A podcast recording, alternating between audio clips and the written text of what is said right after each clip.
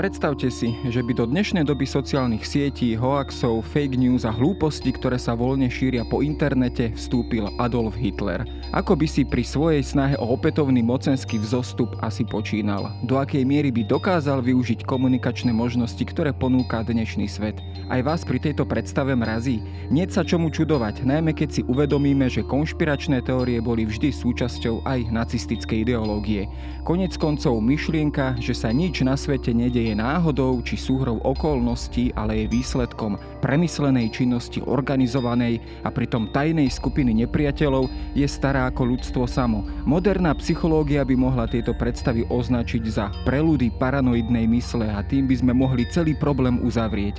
Mohli, keby táto opakovaná davová psychóza z času na čas nevystupovala na povrch aj v našej modernej epoche. Aj preto sa popredný britský historik Sir Richard John Evans rozhodol napísať knihu, v ktorej sa na Adolfa Hitlera a nacistickú Tretiu ríšu pozrel z perspektívy konšpiračných teórií. Príklady a otázky, ktoré si v nej kladie, sú vysoko aktuálne aj dnes. Počúvate pravidelný podcast Dejiny. Moje meno je Jaro Valencom, šéf-redaktor časopisu Historická reví a o Tretej ríši v zajati paranoidnej mysle sa porozprávam s historikom Jakubom Drábikom z Historického ústavu Slovenská akadémie vied.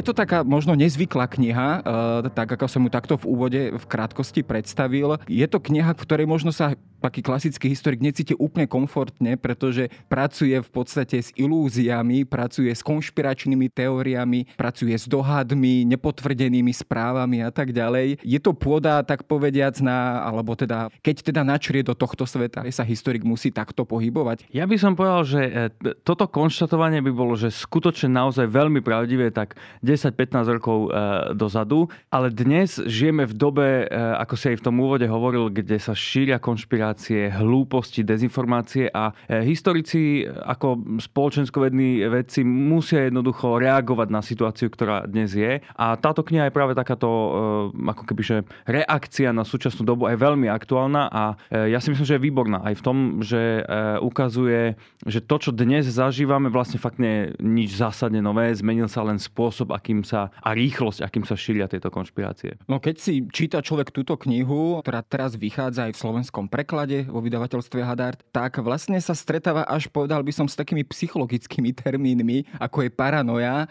možno psychóza a podobne. Opäť to nie je asi úplne zvyklé pre, pre historika. Naozaj sa teda pohybujeme až v takýchto psychologických pojmoch a termínoch, čiže je aj možno vzhľadom na tú súčasnú situáciu, keď žijeme v sociálnych sieťach a konšpiračných teóriách, je aj takýto prístup nevyhnutný? Určite, určite a myslím si, že historici čím ďalej ako keby, že v najbližšej dobe budú musieť e, prichádzať s takýmto multidisciplinárnym prístupom, pretože dnes už historiografia nie je o nejakom opisovaní e, minulosti, čo sa kedy stalo, ale skôr sa historici snažia vysvetľovať procesy, chápať v súvislostiach, v kontexte veci a na to je tento prístup e, nevyhnutný.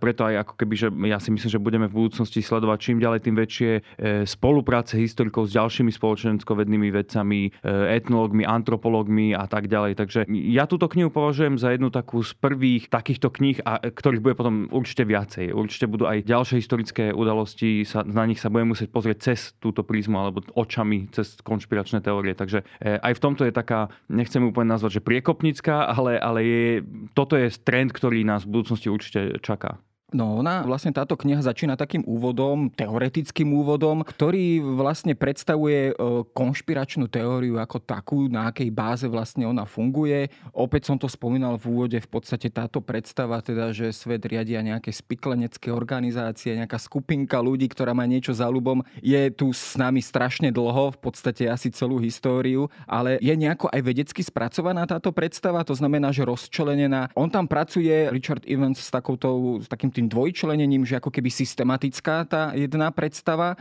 že teda celý svet je nejakým spôsobom riadený a potom, potom sú ako keby konkrétne udalosti. Sú tieto obidva modely prítomné, aj keď sa teda bavíme o Hitlerovej tretej ríši, o Adolfovi Hitlerovi samotnom? Sú prítomné, on to tam aj akože celkom e, vykresluje, ale ja mám pocit, že ako keby že tá, tá metodológia toho, ako, akým spôsobom pracovať a pozerať sa na konšpiračné teórie je e, ešte neúplne dopracovaná. Nemyslím tým e, u Evanca, ale všeobecne. Konšpiračné teórie sú aj starý, aj nový fenomén.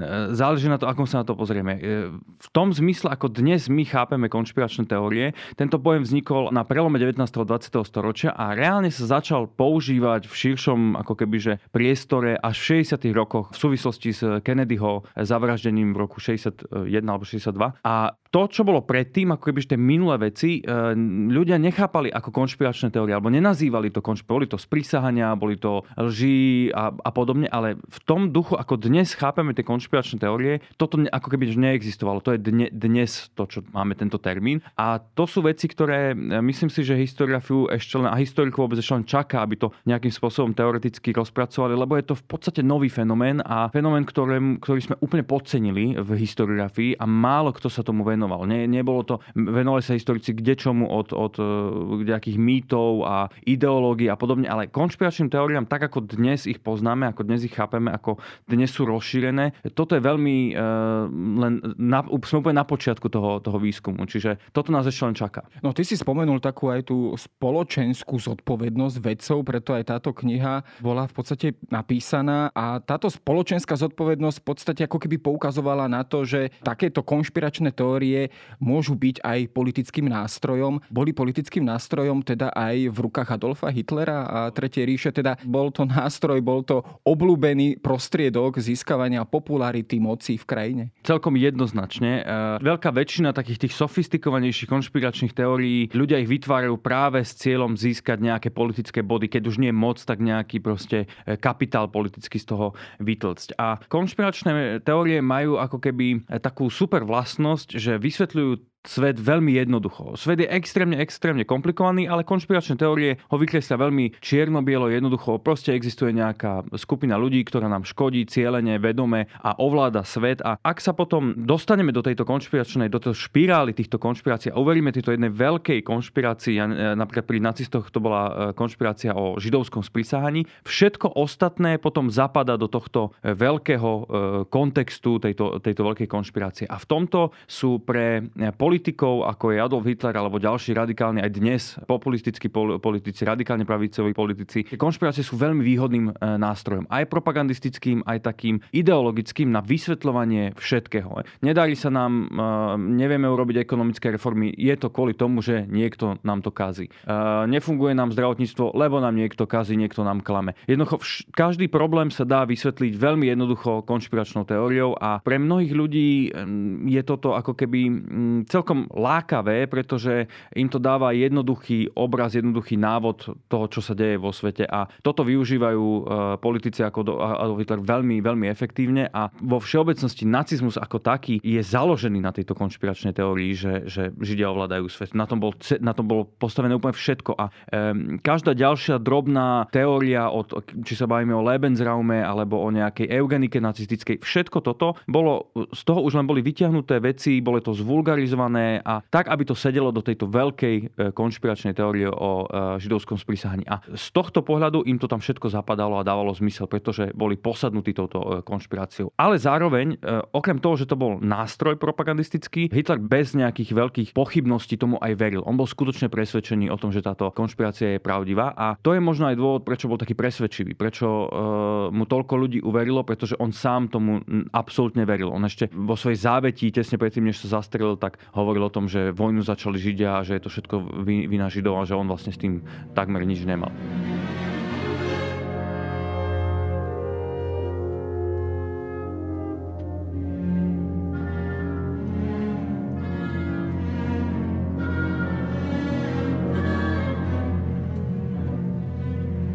Jedna z tak, ale v podstate to je taká matka tých konšpiračných teórií, keď by som ju takto nazval, tak to sú tie tzv. teda tie protokoly sionských mudrcov. S tým sa teda často operovalo už pred Adolfom Hitlerom, pred jeho nástupom k moci, ešte pred prvou svetovou vojnou. Malo ísť krátko na vysvetlenie, ale poslucháči to možno e, poznajú v tom v skratke, teda že malo ísť o akési teda tajné stretnutie na nejakom sionistickom kongrese v Bazileji, švajčiarskom Bazileji e, v roku 1897, kde sa teda mala dohodnúť tá svetová, svetovláda židovstva a teda z toho bol vraj vyhotovený určitý zápis. Je to naozaj teda taký ten prvopočiatok aj tej predstavy o tom teda, že teda Židia ovládajú svet. Je to stará predstava alebo je to moderná predstava, ktorá sa datuje práve týmto protokolom? Stará predstava to je v zmysle, že vždy tu bola časť ľudí a politikov, ktorí mali toto konšpiračné myslenie akože v sebe. Vždy tu boli nejakí ľudia, ktorí tvrdili, že niekto iný tu škodí. Či už, ja neviem, slobodovári počas francúzskej revolúcie, kresťania počas vypálenia Ríma, Nero obvinil kresťanov, z tohto to je tiež takáto konšpirácia.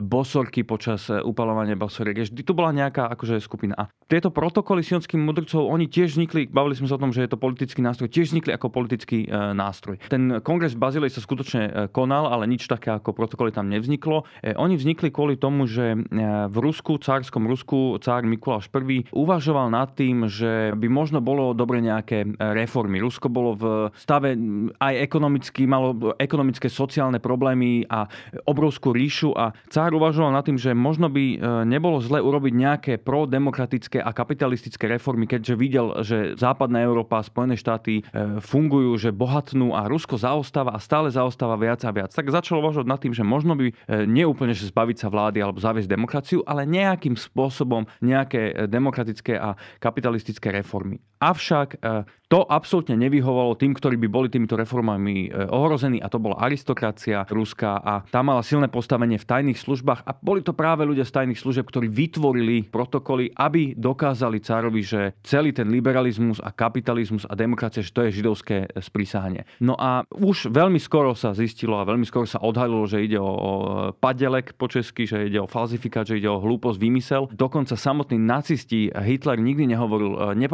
nepoužíval tie protokoly ako niečo čo je pravdivé. Vždy hovoril o tom, že tá esencia, ten, ten, tá idea z toho, že tá je pravdivá, že Židia ovládajú svet, áno, ale že tie protokoly vlastne všetci vieme, že to je eh, falsifikát. Preto je, to, to, je, to je aj toto zaujímavý rozmer, na ktorý upozorňuje Vance, že vlastne bolo mnohokrát vyvrátené, teda, že sú to nejaké originálne texty, že majú nejaký naozaj originálny pôvod, ale teda, že sú to väčšinou buď falzifikáty alebo nejaké kompiláty a, a znôžka kadejakých rôznych zdrojov a vecí, ktoré sa jednoducho najrychlo poskladajú dali dokopy. Myslím, že aj taký britský, a opäť ho tam spomína, britský novinár z The Times, vlastne do, dokonca našiel, myslím, aj nejakého dôstojníka ruského z ochránky, teda čo bola vlastne tajná služba, cárska, cárska tajná služba, ktorý potvrdil teda, že naozaj ide vlastne o hlúposť a v podstate o nejaký kompilát zdrojov alebo veci. Napriek tomu to stále žilo. Ty si spomenul práve nacistov, ktorí tiež mali tieto informácie, že to je v podstate nezmysel, ale verili akejsi imanentnej pravde tých protokolov Dá sa povedať, že tie protokoly fungovali v podstate ako, ako nejaký článok viery alebo takmer ako biblický text, že jednoducho už v tom bolo až povedal by som nejaké náboženské presvedčenie tej ideológie. Je, je to takéto, že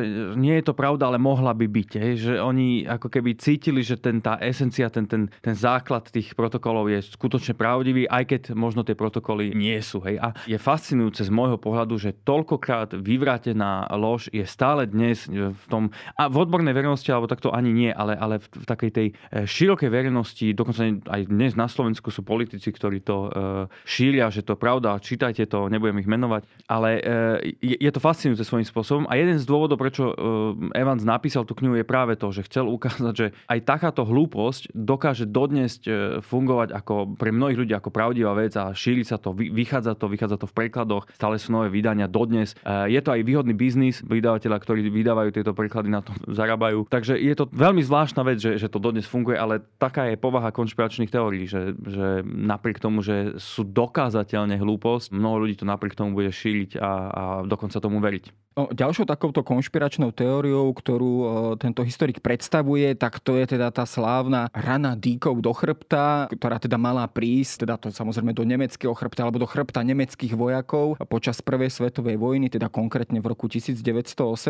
Ten príbeh je samozrejme trošku zložitejší, pretože to súvisí vlastne aj s spoločenským a politickým vývojom v samotnom Nemecku, ale bola to opäť teória alebo koncept alebo príbeh, ktorým povedzme Hitler aj vyhrával alebo teda získaval e, politické body. Bola to teda konšpiračná teória, ktorá ho aj vyniesla na ten mocenský piedestal? Určite. Bola to jedna z najdôležitejších kľúčových e, konšpirácií, ktorý, ktoré šírili nacisti a ona zapadala do toho kontextu toho židovského sprísahania. Že bol to ďalší ako keby že dôkaz toho, že tí Židia naozaj tu riadia svet a aj našu nemeckú armádu porazili. A malo to veľký ohlas v tom Nemecku, pretože to bežné obyvateľstvo bolo až do úplného konca vojny krmené propagandou, že teda vyhrávajú vojnu. Že keď si uvedomíme, že Nemecko v roku 1917 uzavrelo Brezlitovský mier a tým pádom mohlo stiahnuť všetky svoje jednotky, alebo takmer všetky svoje jednotky z východného frontu, poslať ich eh, na západ. V roku 1918 prišli s veľkými novými ofenzívami. Propaganda v Nemecku naplno obrátky domácemu obyvateľstvu vysvetľovala, že toto už len chvíľku treba vydržať, toto je posledná veľká ofenzíva, ktorou porazíme tých západných spojencov, vojnu vyhráme, je to na dosiahnutie, už, už, už, už len sa treba trošičku natiahnuť a tie plody víťazstva sú naše. A zrazu prišla uh, porážka, ktorá bola pre mnohých ľudí absolútne nevysvetliteľná, pretože aj tí vojaci proste bojovali, dali do toho všetko, trpeli 4 roky a zrazu im niekto povie, že, že vojnu prehrali. Uh, ďalšia vec bola, že oni prehrali v Belgicku, na území Belgicka, na území Francúzska. Spojenské armády sa nedostali do Nemecka, čož bola ďalšia ako keby, že pri tých Nemcov dôkaz, že ako sme mohli tú vojnu prehrať, keď tu nevidím žiadnych e, ako keby, že cudzích vojakov. To všetko spadalo do toho, že keď prišiel potom, myslím, že to bol Ludendorff, kto prišiel s tým mýtom o dýke do chrbta, tak to zrazu dávalo dokonalý zmysel. To je presne to jednoduché vysvetlenie komplikovanej situácie a Ludendorff sám bol zodpovedný za tú porážku a potreboval sa nejakým spôsobom vyviniť, takže a to bola domáca, domáci front, Židia, ktorí nám vrazili, socialisti a bolševici, ktorí nám vrazili dýku do chrbta. Jednoduché vysvetlenie, ktoré ho vyviňovalo a toto bola vec, ktorá, toto poníženie Nemecka po, po prvej vojne bolo obrovské po konferencii Versailles. Museli si priznať, že oni boli ten agresor, museli platiť obrovské reparácie, stratili územie a tak ďalej, tak ďalej. A do toho prišiel Hitler, ktorý hovoril tým bežným Nemcom, že pozrite sa, vy ste neurobili nič zlé, vy ste nadradená rasa, nadradený národ, ale nejakí zlí Židia v pozadí vám toto spôsobili, dýku do chrbta a tak ďalej.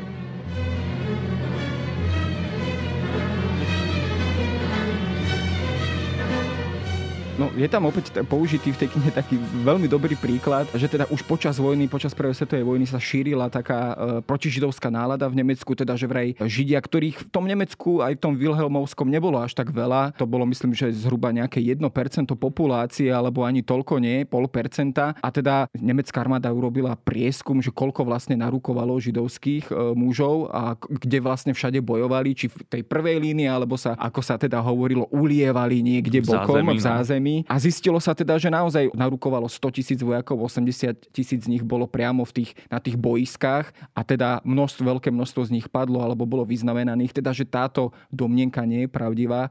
Napriek tomu sa operovalo stále s tou predstavou, aj keď to bolo vyslovene vyvrátené, že teda sa naozaj, že sú to tí ulievači a teda tí, tí pacifisti. Je to opäť príklad toho, že aj keď v mysli predložíme x, x dôkazov a x faktov, tak jednoducho na to nereaguje. Taká je asi ľudská mysel. Preto je dobré, že ako keby aj Evans pracuje s rôznymi psychologickými teóriami a aj dnes je vlastne sa začínajú psychológia zamýšľať nad tým, ako je to možné, lebo naozaj pri e, takto emočne vypetých situáciách a emočných záležitostiach my nedokážeme. Jednoducho častokrát tá kognitívna dizonancia, ten, ten rozdiel medzi realitou a tom, čo my si predstavujeme ako realitu, je, je tak obrovská a nedokážeme preklenúť tie, tie, tie rozdiely, že naozaj veľa ľudí verí aj napriek tomu, že sú vyvrátené tie fakty. A toto sa stalo aj s tými Židmi počas e, prvej stej vojny v Nemecku a e, ja len dodám k tomu, že pre nacistický režim, keď sa dostali už nacisti k moci, bolo veľmi nepríjemné, keď si urobili ako keby že vlastný tiež prieskum, pretože oni samozrejme neverili tomu e, predchádzajúcemu, že Židia bojovali, všetci sme videli, že sa len ulievali, tak si urobili vlastný prieskum a zistili, že ten pomer židovského obyvateľstva obyvateľstva, ktorí, tých mužov, ktorí získali železný kríž za odvahu a chrabrosť v boji, bol o mnoho väčší v pomere k nemeckým vojakom. Že to práve, že boli Nemci, ktorí sa skôr mali tendenciu ulievať než židovskí. A bolo to veľmi, veľmi nepríjemné pre ten režim. E, tajili to a spočiatku mali e, Židia, ktorí získali tento železný kríž aj výnimku spred deportácií. Myslím, že, nie som si úplne istý, ale myslím, že chvíľu nemuseli ani nosiť že, to, to označenie židovské a tak takže mali nejaké výhody, ale režim to tak veľmi pomaličky takou salamou metodou e, obral aj ich o tejto výhody, ale pre aj samotného Hitlera to bolo veľmi prekvapivé a niekoľkokrát proste sa snažili robiť nové prepočty a zisťovať, že ako je to možné, že tí, tí Židia mali viac železných krížov pomerovo než nemecké obyvateľstvo. Takže... No samotná tá dýka do chrbta nemeckým vojakom nakoniec nabrala taký ten charakter, že to v podstate tá dýka e, išla ako keby z židovských rúk a teda, že to sa Židia postarali o to, aby Nemecko prehralo v prvej svetovej vojne. Kedy sa táto, celá táto teória, e, konšpiračná teória dostala práve do tohto bodu? E, pretože ona naozaj prechádzala od, toho, od tej predstavy, tak ako si, ju, ako si ju opísal. To znamená, že veď predsa keď vyhrávame celé 4 roky a sme na e, nepriateľskom území, tak ako môžeme prehrať vojnu? Až sa nakoniec dostala k tomu teda, že to Židia sa postarali. A aký bol ten vývoj, dokedy vlastne dospela, do, dos, dospela tá predstava k tomuto bodu? To my celkom úplne e, ako keby, že nevieme takto dopodrobná nájsť v tých prameňoch, pretože to, tento, tento prerod musel byť hlavne v hlavách Nemcov a do tých nevidíme. My môžeme odsledovať nejaké tendencie v eh, tlači, ale je veľmi otázne, že nakoľko tí ľudia, ktorí čítali, ja neviem, Streicherovho, Der Stürmer, to je to, ten, ten najhlasitejší uh, antisemický denník nacistickej propagandy, či nakoľko tomu verili. Ale ja si myslím, že veľká časť ľudí jednoducho tejto teória neverila. Veľká časť Nemcov proste chápala, že to je nástroj nacistickej propagandy, lebo bolo to veľmi výhodné pre nacistov, aby tento mýtus e, fungoval. Veľa tomu verilo, pre mnohých to bolo jednoducho pohodlné a bolo im to ukradnuté. Že OK, tak vy si to tvrdíte, dáva to nejaký zmysel, mňa to až tak veľmi nezaujíma a idem ďalej. Hej. Že, a my nevieme úplne, ani dnes vlastne nevieme zistiť, do akej miery ktorá konšpirácia skutočne funguje a aký má, aký má ohlas. E, nedávno som čítal vynikajúcu štúdiu v šírení konšpiračných teórií, ktoré šírilo KGB v západnej Európe. A e, napríklad v súvislosti s vojnou vo Vietname sa agenti KGB chválili, že to oni zabezpečili, že Spojené štáty prehrali vojnu vo Vietname, lebo oni rozširovali v Európe tú protivojnovú kampaň. Je veľmi otázne, či je to pravda. Či naozaj tie konšpirácie, ktoré oni šírili, spôsobili tú americkú porážku, alebo to bolo jednoducho, že tí ľudia si uvedomili, že naozaj tá vojna nemá zmysel, že Američania nemajú čo robiť v tej juhovýchodnej Ázii a že to bolo proste prirodzené. Takže my tieto veci úplne nevieme s e, prameňou odsledovať a vždy je to o tom, že či uveríme ja neviem, agentom KGB, ktorí sa tým chvália, alebo či si povieme, že situácia bola o mnoho komplikovanejšia. A pravdepodobne to bolo o mnoho, o mnoho komplikovanejšie, ale bol to dobre znejúci mýtus, ktorý nacisti využili naplno. Ďalším takým zaujímavým rozmerom v tejto knihe je ten ďalší príklad a to je teda vyhorenie Reichstagu vo februári 1933, ktorý v podstate bol, a to už sú na to naozaj moderné bádania a bolo to x krát dokazované, e, že teda išlo o jednoduchý kriminálny čin jednotlivca, teda študenta holandského pôvodu Marinusa van der Lubeho, ktorý jednoducho z nejakých dôvodov zapálil Reichstag a na to sa opäť nabalilo proste najrôznejšie množstvo interpretácií od tej nacistickej, teda že to urobili komunisti a židia, až po tú komunistickú, že to, že to naopak urobili mm. nacisti, aby sa ľahšie dostali mm. alebo upevnili si moc v Nemecku. Je to opäť zase taká tá črta konšpiračnej teórie, že, že jednoduché veci, ktoré proste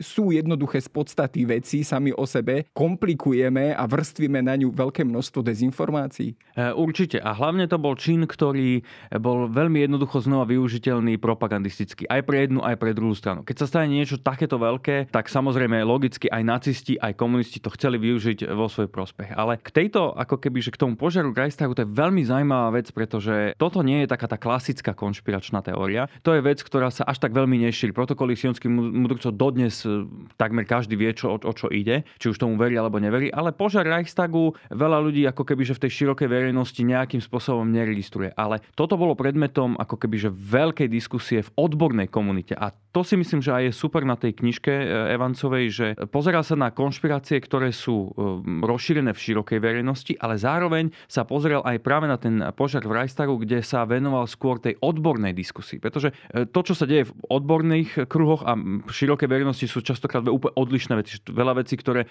medzi odborníkmi sú úplne jasné a neexistujú o tom ani pochyby, tak na verejnosti sa ďalej šíria. Ale požiar Reichstagu bola vec, ktorá aj medzi tými odborníkmi bola veľká diskusia a ja som sa veľmi tešil na túto knihu práve kvôli tejto diskusii, e, pretože úzus odbornej, serióznej historiografii bol dlhé dekády, že to bol samostatný individuálny e, čin van der Lubeho, ale do toho prišiel e, Carter Head, historik, e, myslím, že britský, ktorého poznajú aj slovenskí čitatelia, lebo vyšla v slovenčine kniha Ako umiera demokracia a to je jeden výborný historik, ktorý sa celý život venuje práve tomuto obdobiu nástupu nacistov k moci. Napísal niekoľko výborných kníh, napísal životopis Hansa Lidela, ktorý bol taký známy právnikom, dostal ho vôbec na svetlo sveta, to bol veľmi málo známa postava, dnes je akože o ňom veľa ľudí vie, sú o ňom dokumenty a tak ďalej. Takže naozaj človek, ktorý je veľmi seriózny historik, veľký odborník na tú tému a on napísal pred pár rokmi knihu, v ktorej tvrdil, že to boli nacisti, kto uh,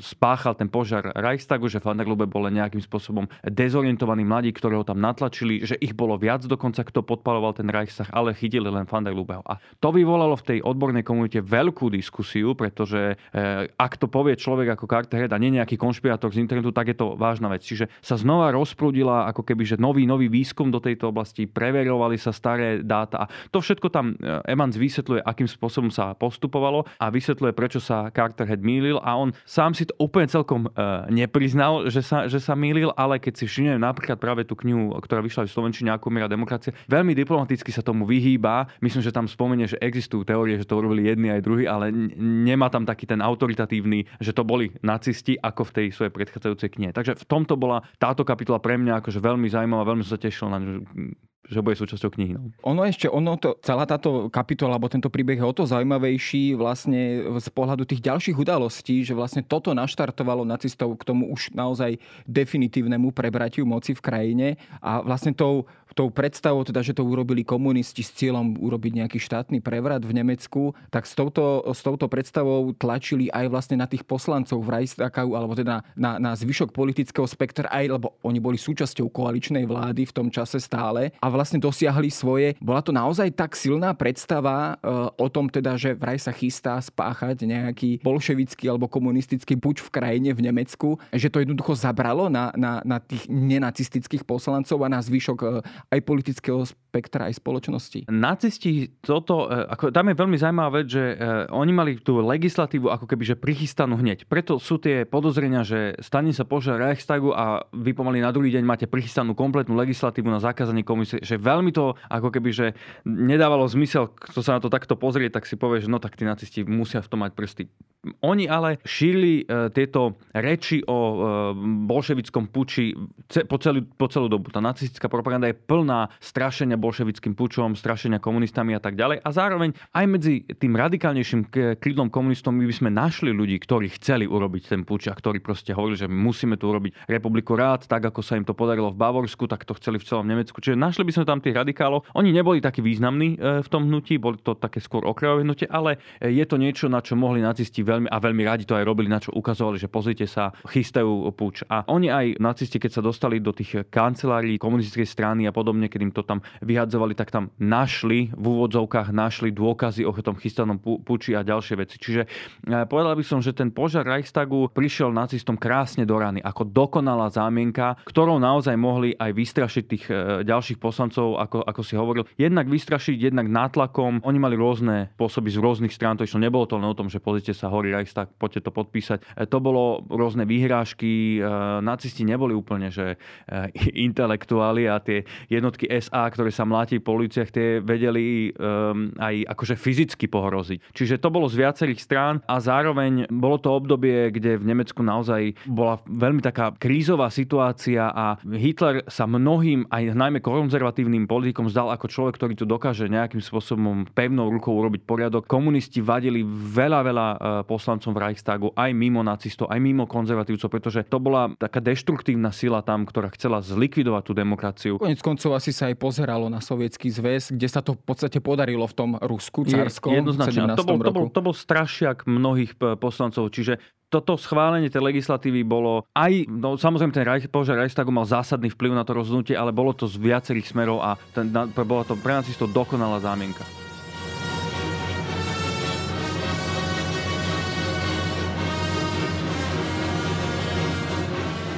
No, na týchto príkladoch sa dalo v podstate pozorovať, ako Hitlerovi pomáhali tieto konšpiračné teórie k nástupu, k moci, k upevneniu moci v krajine. Ja som to v úvode možno tak špekulatívne naznačil, ako by, ako by sa možno dnes správala Adolf Hitler v dnešnom svete, e, sociálnych sietí, internetu a tak ďalej. To bola veľmi zaujímavá úvaha a e, samozrejme nevieme, čo by bolo keby, ale keď sa pozrieme, keď už robíme historické paralely a ideme do tej sféry hypotéz, tak e, nacisti boli veľmi teraz som v jednom rozhovore eh, hovoril, že dobrý a bol, bol som opravený, že nehovorím, že dobrý boli v niečom, ale že efektívni, tak efektívni. Boli veľmi efektívni vo využívaní nových technológií. Boli to nacisti, kto prišiel s tým, že svoje kampane robili rádiom. Hitler, veľká, veľká a veľmi silná časť eh, je, nacistickej propagandy bolo, keď Hitler začal lietať lietadlom. Proste bol to prorok, ktorý sa vzniesol z nebies. Keď si pozriete film Lenny Riefenstahlovej, ten známy, tak on tam, tam tento začína tým záberom, ako Hitler vystupuje z lietadla. Lietadlo v tej dobe bolo bolo absolútne moderná záležitosť proste a nacisti veľmi využívali tieto nové technológie, rádio, neskôr kina počas, počas e,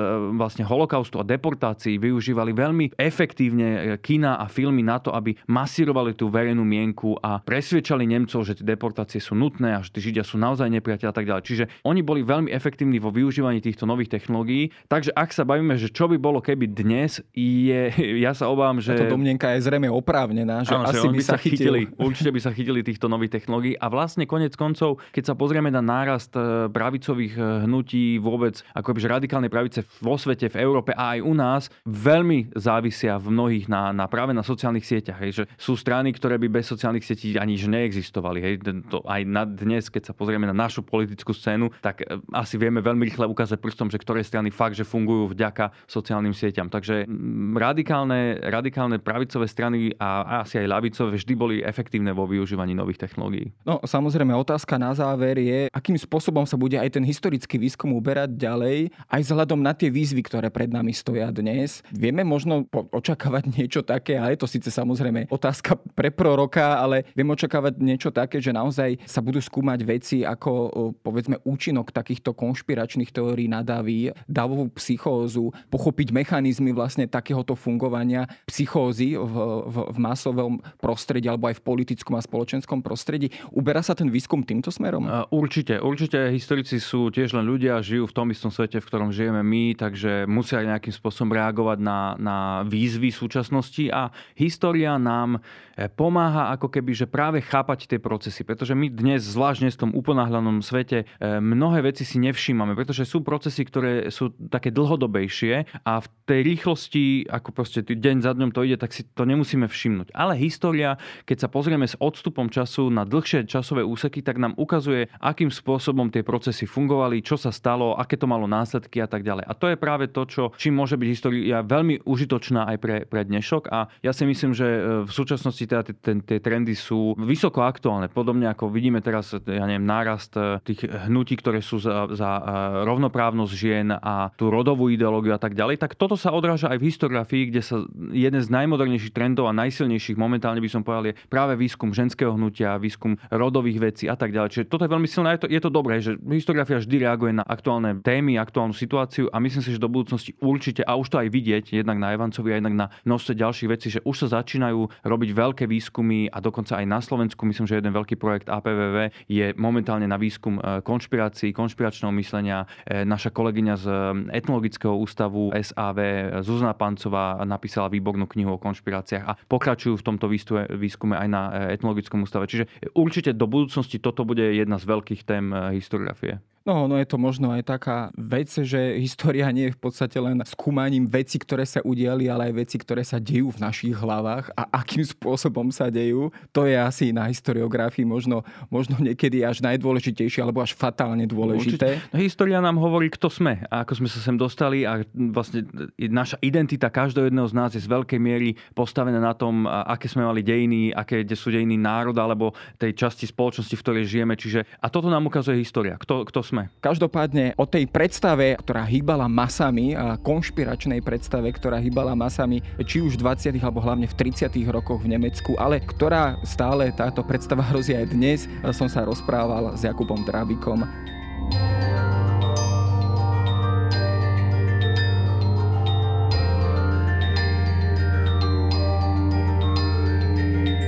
To je na dnes všetko. Počúvali ste Dejiny, týždenný podcast denníka Sme a historickej reví. Podcast Dejiny vychádza každý týždeň v nedelu. Prihláste sa na jeho odoberanie vo svojej podcastovej mobilnej aplikácii na platformách Google Podcasty, Apple Podcasty alebo v službe Spotify. Všetky diely nájdete aj na adrese sme.sk lomka dejiny alebo historickareví.com. Ak sa vám podcast páči, môžete ho ohodnotiť. Ak mi chcete poslať pripomienku, môžete sa pridať do podcastového klubu denníka Sme na Facebooku alebo mi poslať mail na adresu jaroslav.valent zavináč petitpress.sk Ja som Jaro Valent a na tvorbe tohto podcastu sa podielal aj Viktor Hlavatovič.